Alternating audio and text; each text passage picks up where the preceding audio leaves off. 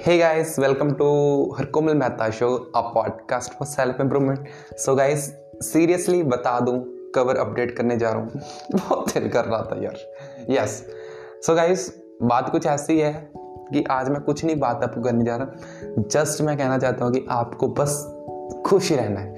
Gratitude feel करते रह करते रहना है कि यार हाँ थैंक यू गॉड सबसे उठते पहले गॉड का शुक्रिया किया करो।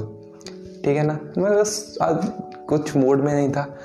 तो मैंने सोचा, यार, कुछ ना कुछ तो फिर पोस्ट कर ही दूँ। ऐसे आपके लिए कुछ अच्छा फील आपको रहेगा। सो गाइस एक बात करते हैं, चलो हम।